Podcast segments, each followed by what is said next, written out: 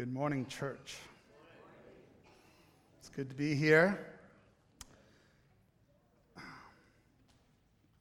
We're starting a two part series this morning entitled Above All Else.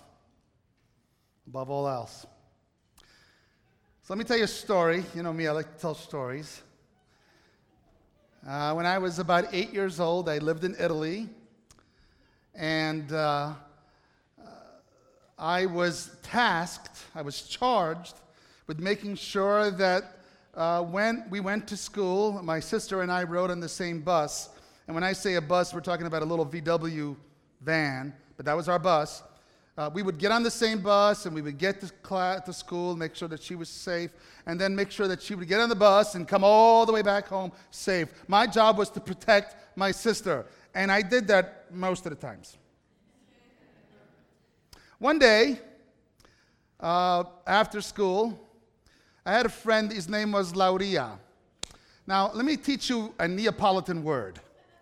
How's that? Would you like to learn a Neapolitan word? This is a word, believe it or not, that you can only hear in Naples. I mean, you could actually hear it in other parts of Italy, but they would only be using it in written reference to a Neapolitan, right? And so if you're brave, you can try to repeat it after me. If not, that's okay. Uh, it's not an easy word, uh, but it's a fun word to say. And basically, let me tell you what the word means. The word basically means very street smart. A little bit too street smart, if you know what I mean. There really is no word in English like it.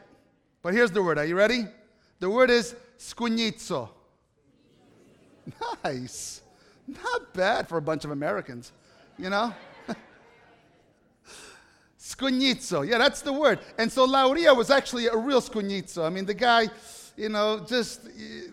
I found out later, by the way, through some friends on Facebook, that uh, after he uh, went to school and everything, dropped out of high school or the equivalent of high school, ended up uh, in some trouble and uh, died at a very young age uh, doing some stupid stuff.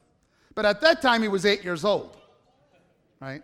So how bad could he be, right? And I liked him. We got to, we got we we really kind of got along a little bit. And uh, I didn't have many, many, friends when I was young, so whenever somebody wanted to be my friend, I'm in. And so we started talking. I forget, I don't know what happened, but somehow we missed the bus. And so did my sister. Now, I'm eight, my sister is six at the time. It's her first year of school. And she's depending on me. But my sister really respected me. She looked up to me. Whatever I said, she would do. And she would get into a lot of trouble because of me. But she didn't mind because she looked up to me. And so we, Lauria said, Look, don't worry about it. I, I know the shortcut through the woods that we can go. Uh, we'll, we'll be there just as fast as the bus would. And so we started walking towards the house and, and then through these woods. And we got to this part where the woods it had, had, had rained. And so there was this kind of hill, and the hill was like real muddy. And this Scugnizzo says, Oh, this is going to be fun. He says, Do exactly what I do. And he sits down and he pushes himself and slides down. And I look at my little sister with her pretty school dress on. And I go, Come on, we could do this. And she looked at me and she said, Okay. And so I, I wanted to be the good brother and make sure that she would make it okay. So I told Rosanna, You go first. and I will push you. And she's like, Okay. And so she sat down and I pushed her. And I actually heard her scream in delight. Yay! You know. Of course, when she got up, I realized that her yellow dress now was mostly brown. And then I slid down. And we made our way back home, and we were an hour late. And when we got home, my mother was there waiting. Do your moms ever do this? My Italian mom, this was like her favorite pose.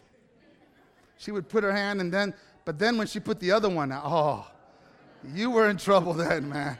All of a sudden, she's got both hands on her sides, and she's sitting there going, she's saying, What happened?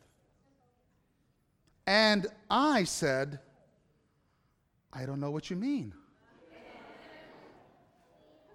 And she said, How come your sister is like this? Like what, mom? Like all dirty. The bus was here an hour ago. I was worried to death. What happened? Well, uh, so here's what happened. The teacher kept us like late, and we ended up missing the bus. And she's like, Sergio, why do you lie? And then she said to me, then she said to me, Where does this come from? Where do you get this from? Who taught you how to do this? It was then that I began to realize that there was something inside of me. I like to call it the monster. Now you're laughing, but can I tell you something? All of you have this monster inside you. Now, some of us, some of us are good at developing filters. Some are good at having just the right sophisticated, some, some filters are more sophisticated than others. Some are better than others at this, right?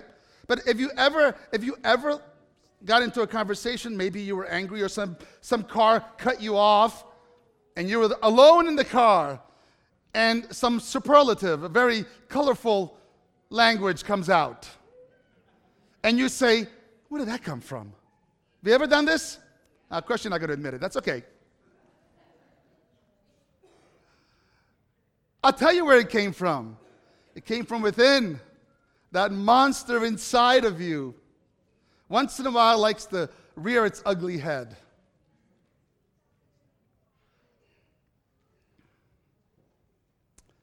Now, the filters are not bad, the filters are good. They protect our image, they keep us out of jail. but I want to tell you this ultimately, the filters are only filters, they only do that. They cannot transform us. God is not looking for us to be able to engage in amazing behavior modification. That's great. And you don't need God for that. You just need a good psychologist sometimes. But what God wants to do is to transform us so that we don't need the filters. Are you following me? Right? See, Jesus put it this way uh, in Matthew chapter 15. Uh, this is this, this encounter. I want to kind of get to that right now. Uh, and it's pretty interesting. Uh, I'll tell you a little bit about it. The Pharisees are there, they're talking about some stuff. And Jesus is, it, it almost feels like Jesus is getting fed up with the Pharisees. Have you ever read those things where you're like, whoa, Jesus, calm down, right? like he's really getting tough on these guys, you know? And this is one of those moments where he's just kind of like, you know, just let me do my job, you know. And the, the Pharisees, they asked this question. I love this. Some of the Pharisees and teachers of the law came to Jesus from Jerusalem and asked, Why do your disciples break the tradition of the elders? They don't wash their hands before they eat. Wow. That's another thing my mom would always say to me wash your hands before you eat. And then I would sit at the table, Did you wash your hands? You told me to. Where did that come from? So the Pharisees are worried about the tradition. This is not just some, some health thing, by the way. You know, it's good to wash your hands. Please don't go home and say, hey, Pastor Serge said we don't have to wash our hands before we. That's not what I'm saying. That's, that's not, but this is something else. This is a traditional, this is, this is something that they were doing to make things that were clean, uh, uh, to make things that were unclean, clean. And so they were really into this clean, unclean stuff. And so they, Jesus is trying to talk to them about this. And he's trying to work this through them. And, and he's realizing, look, you know, here's the thing. You guys are so worried about what's going on on the outside, you have no idea what's going on on the inside. Because what's, not, what's important is not what's going on on the outside, but what's going on on the inside. In fact, he says these words just a few verses later. He says, This is what God said about you. These people honor me with their lips, but their hearts, their what? Their hearts are far from me. And then he says something really intense, and I, I want to warn you this is not easy stuff to listen to. But I think Jesus said it because the Pharisees were so good at perfecting filters and giving those filters out that people were forgetting that what we really needed was transformation. So, this is what he says Are you still so dull? Sorry. I think there are times when I want to say that. And I don't know if it's the monster within me or it's God. but have you ever felt like this? Like, really? Like, don't you love Jesus? Like, what would cause you to do such a thing? What would cause you to say such a thing? Why are you still so dull? Like, you should know by now. I think he was appealing to them, actually. Tough love right here. Don't you see that whatever enters the mouth, like, let, me, let me, do I need to draw a picture? like Jesus is saying, let, let me make this as simple as possible, okay? Because apparently you don't see it. Don't you see that whatever enters the mouth goes into the stomach and then out of the body? See, some of you guys have the imagination that I have. You're very visual. Jesus was appealing to those visual Pharisees. And then he says these words But the things that come out of a person's mouth come from where? The heart. And these defile them. The things that come out of a person's mouth come from the heart. Somewhere there, there's a monster. Inside, deep down inside. And don't look at me like that because all of you have it. Every single person in here, no matter how good your filters are, you have that monster. And just because your filter may be even more sophisticated than mine, it doesn't make it any better. It's still there. You just got a better chain on them. And then he says these words For out of the heart come evil thoughts. Have you ever had evil thoughts? Uh, what's good about that? Nobody can see them. Some of you are having evil thoughts right now about me. No, I'm kidding. Come on, get to it, man. It's almost time for lunch, right? no, that's not an evil thought. But anyway, uh, murder. Have you ever said to yourself, I'm going to kill somebody? You don't really mean it, right? But adultery, sexual immorality, theft, false testimony slander. These, Jesus says, these right here, not if your hands are dirty, not what goes in the mouth, it's what comes out of our body, it's what comes out of our mouth. These are what defile a person. But eating with unwashed hands, come on. Like you're missing the point here.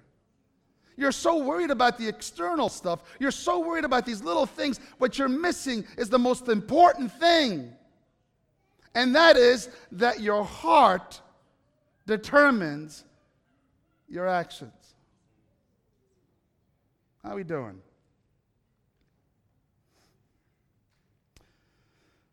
Sunrise was uh, dawning when Los Angeles motorcycle police officer Bob Vernon noticed a red pickup truck speeding, and he thought to himself, well, maybe he is late for work. But he kept going through lights, and so he got on his bike and started going after him. Emergency light radioed that he's in pursuit, ready to go, and let's, let's get this guy, you know.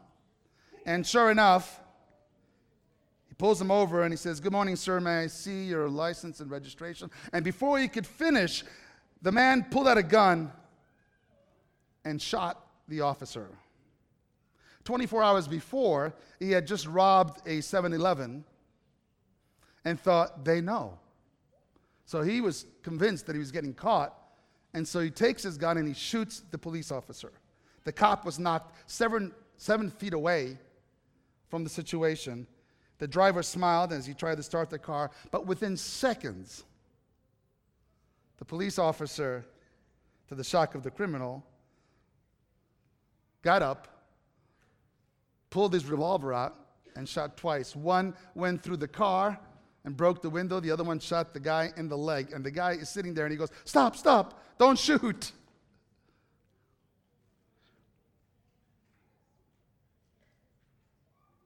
He threw the gun and sack of money out of the pickup window. What saved this police officer's life was a vest. You know what that vest is made out of? Kevlar. Kevlar. See, I think sometimes we need a vest like that. Are you following what I'm saying here? I think sometimes we need something to protect our hearts. Jesus said this in Luke Almost the same thing, but just in a better way here. I like this. A good person produces good things from the treasury of a good heart. And an evil person produces evil things from the treasury of an evil heart. What you slay, say flows from what is in your heart. So, if that's the case, then maybe what is happening coming into my heart is important. And maybe what God wants is not so much for us to develop more sophisticated filters, but what God wants is for us to monitor our hearts. But God wants us for us to come to Him and say, God, please change this thing right here. There's a, can you kill the monster, please?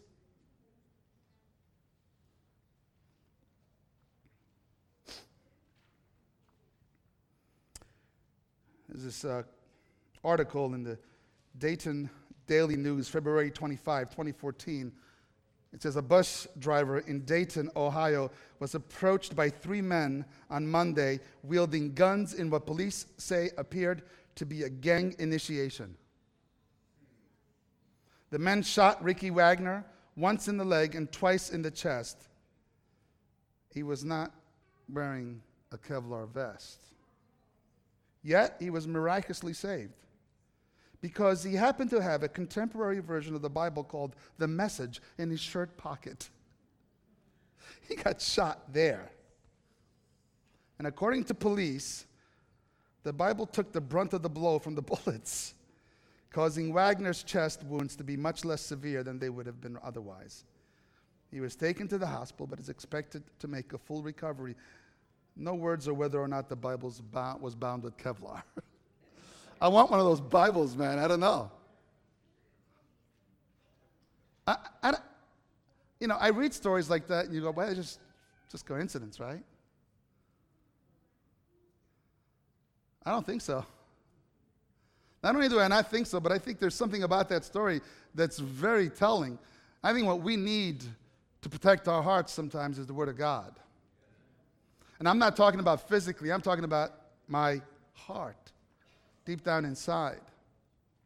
There's this verse in Proverbs. Now, Proverbs was written by the wisest man that ever lived. This guy here was, was, was amazing when it came to finances, had tremendous wisdom in, in being able to deal with different relationships and being able to, to be diplomatic with people. Uh, he was a great politician, a, a, a great statesman, uh, uh, uh just really just one of the wisest men that, that ever lived. He, He wrote Ecclesiastes, he wrote most of Proverbs. People just always have lauded him as the wisest man that ever lived. So what he says, I think, has got some weight, don't you? Some of that wisdom came from his own mistakes and, and some of the experiences that he had. Because wisdom, by the way, doesn't, doesn't do anything for the heart, it just helps you with filters. So, um, so, verse chapter 4 of Proverbs, it's as if he's talking to his son and he's saying, Look, pay attention. Pay attention to my teachings. A little later, he says, Keep the commandments. Right? This is really important. Keep the, pay attention to my teachings. Keep the commandments. And then he says, Do not forsake wisdom. You know, keep the commandments. Do not forsake wisdom. Pay attention to my teaching. Uh, avoid wickedness, he says. And then in verse 23, he says these words. I love this. When I read this, I thought, wow, I got to preach a series on this. That's how much this verse impacted me. I remember my dad, I know, I know you want me to get to the verse, but I will. Suspense. I remember my dad was my dad was an electrician, and uh, I remember the first summer I went to work with him. He was teaching me about electricity, and he would say to me, "Now, Sergio, here's what you need to know. If you don't do this right, you will die." Is like, whoa, I better pay attention, right? And then he would say, Look at me. Look, this is very important, all right? Before you work with this, you must go to this box. Look at me, Sergio. This is very important. Okay, I'm, I'm, listening. And then you must turn these off, otherwise, you will die. This is the way my dad talked. And I'm like, okay, dad, I got it. I will die. Don't do anything. And there were times where I couldn't get to the box. There were times where I got shocked. It didn't die, but you know, it's it's like okay. I remember I remember asking my dad, "Is this is this hot, Dad? I can't get to the box. I don't know." And this is my dad had experienced this so much. This is the way my dad would check if something was hot. Yeah, I think that's hot. Be careful. You know, I did that. You know, it was like forget about it, right? Sorry, that was pretty New Yorker of me to say that.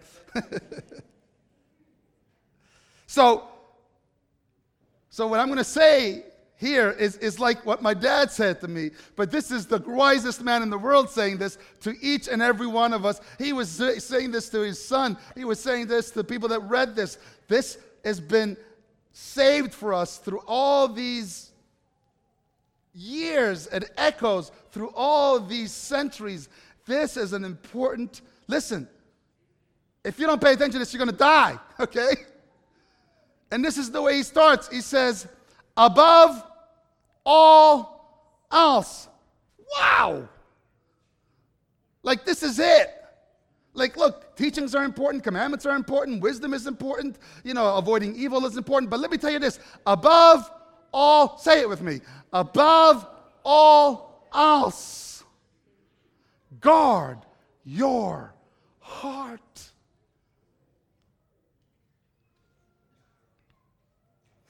Last night I uh, I finished my notes for my sermon and decided to make sure everything was locked. And I remember I didn't get the mail, and people have been stealing our mail where we live. I don't know what that's about. So I said, let me get out there and and get the mail. So I went outside and got the mail. And I'm walking back to the house, and I noticed the lights kind of flicker. I'm like, well, that's weird. And then I walk up to the door and I go to open the door, and it's locked. My wife had locked me out. She didn't know that I was outside. I'm like, Nothing. I'm like ringing the doorbell. And she comes to the door and she goes, Who is it? Nancy, it's me. Prove it. What? Are you kidding me? And then she opens and goes, Just kidding. Now, here's the thing, right? Why? Because we both grew up in cities where you have to lock the door when you go to bed. You have to guard your house. You have to make sure nobody comes in, even if it means locking your husband out. All right? My, my wife is like notorious for this. Like so many times, I can't tell you how many times she's locked her keys out of her car, but that's a whole other story. Here's the point. When Solomon says, above all else, guard your heart, what he's saying is you got to lock that door. For those of you who are more uh, athletically bound, let me give you another illustration because the World Cup is coming here soon. You're going to hear this, you're going to see this.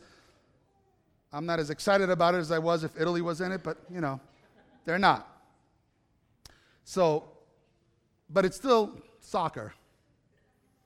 I remember growing up as a little boy, one of the most important positions was the goalie. You know what the goalie's job was? To keep the ball out of the goal.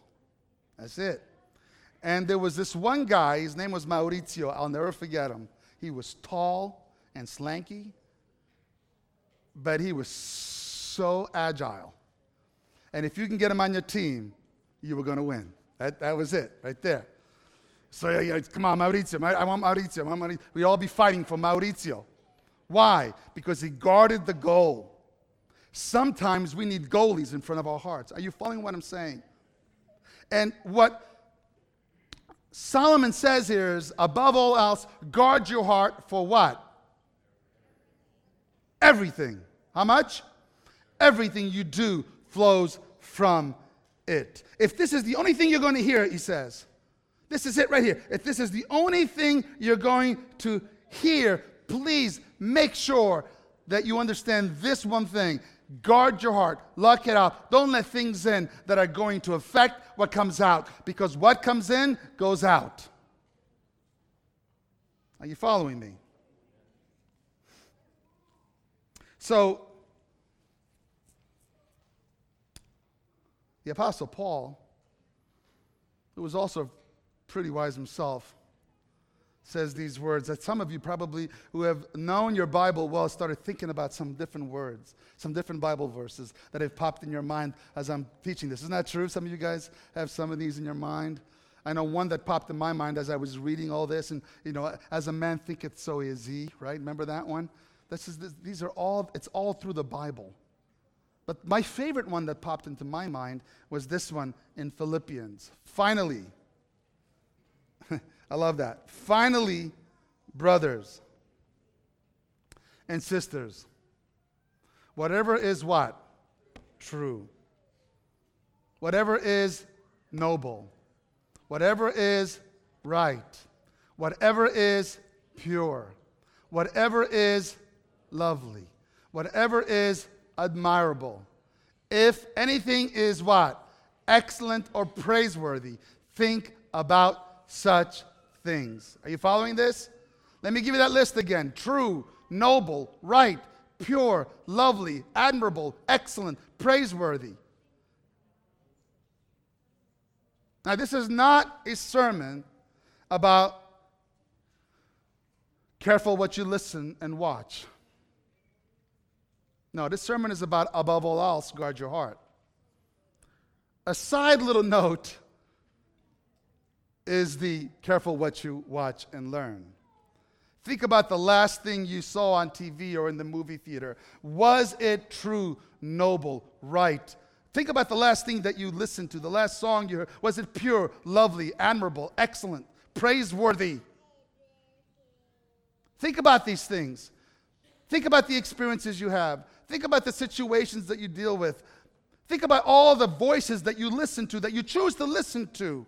Not only the voices of, of, of, of the media and Hollywood, I'm talking about the voices of other people who try to kill your dreams, the voices of people that are trying to destroy your spirit, and you listen to them. And then they come in and they, they feed the monster inside, and then you think, well, I must, I must be this way. I must have the same problem. The enemy is great at fictional art. The enemy is fantastic in making us think that there are that the things that we are hearing, the things that we are dealing with are bigger than they really are. Do you remember the Israelites when they were, God said, go and, and inherit the promised land. Remember that story? Go and get the promised land. And they're like, and he sends spies. He says, go see what it's like. They go out there. They're like, all right, cool. Two guys out of all of them, two guys only come back and go, oh yeah, we can do this, man. Because God's on our side. The other ones are going, no, no, no, no, no, no. We were like grasshoppers. These guys were like big. The fruit was big, the people were big, everything. There's no way on earth. If you ever made people and what they say bigger than what it really is. Have you ever been a victim of your own monster? Here are some common mind games that he uses, some of the picture he paints to get us to march into destruction. And no one in the church really likes you. You'll be alone for the rest of your life. I have to drive this type of car and have this kind of house for people to like me, for me to be successful. I have to live in this neighborhood or wear these clothes. Are they talking about me? What are they saying? See, he is, he is constantly trying to paint this picture in our mind because, listen, let me just tell you something. The enemy hates you. Can I just, we got that straight? The enemy hates you. The Peter says he's like a roaring lion waiting to see who he can devour. He is going to just throw this stuff in and say, okay, the best way to, to destroy Sergio is to put stuff that will kill him from within. All the greatest empires were all destroyed from within and out. And so is the empire of your mind. I'm going to ask the worship team to come up here as I say these last few things. I think what Paul is saying here in this verse is that you can't just say, Look, I don't want to have those things in my heart, so I'm going to quit. Doesn't work that way. If you want your heart to be strong, what Paul is saying is crowd it out.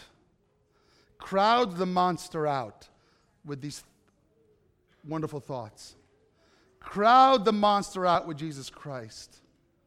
Fill yourself with God. Fill your above all else, this is important. If you haven't heard anything else, listen to this. Fill yourself with Christ and let him crowd the monster out. Are you following what I'm saying here? I want you to close your eyes right now. Please. If you would do this with me, I would really appreciate it. I'm going to ask you some questions as your eyes are closed. And I want you to just think about it that you're just, it's between you and God. That's it. Nobody else is in here. Don't listen to anybody else. Don't worry about anything else. It's just you and God.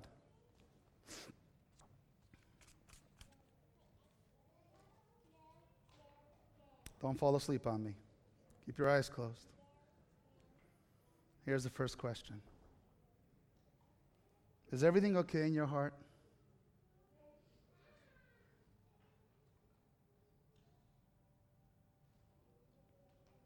Are you mad at anybody?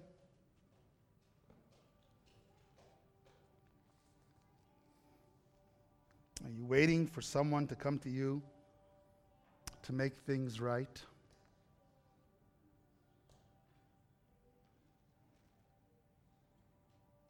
Have you, have, have you had any extended imaginary conversations with anybody lately? You know what I'm saying? Have you secretly celebrated someone's failure in the past several days?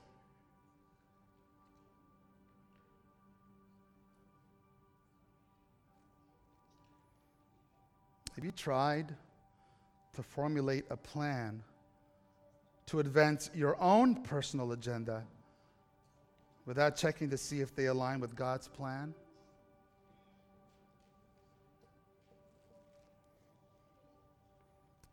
Do you have a secret deep in your heart, down deep in that monster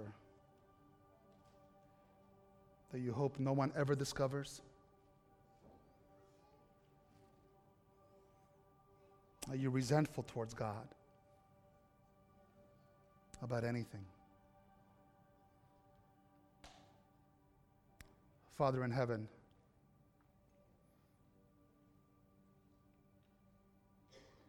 please, Lord, transform our hearts. Protect us, Lord. Teach us how to guard our hearts. Help us to lock the door of our hearts to all those things on the outside that want to just destroy us on the inside.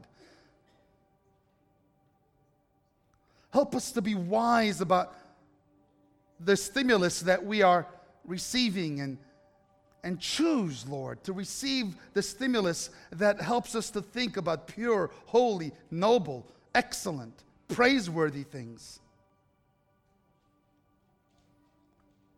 Jesus, please fill our hearts. And please crowd out that monster within us. Above all else, Lord. Amen.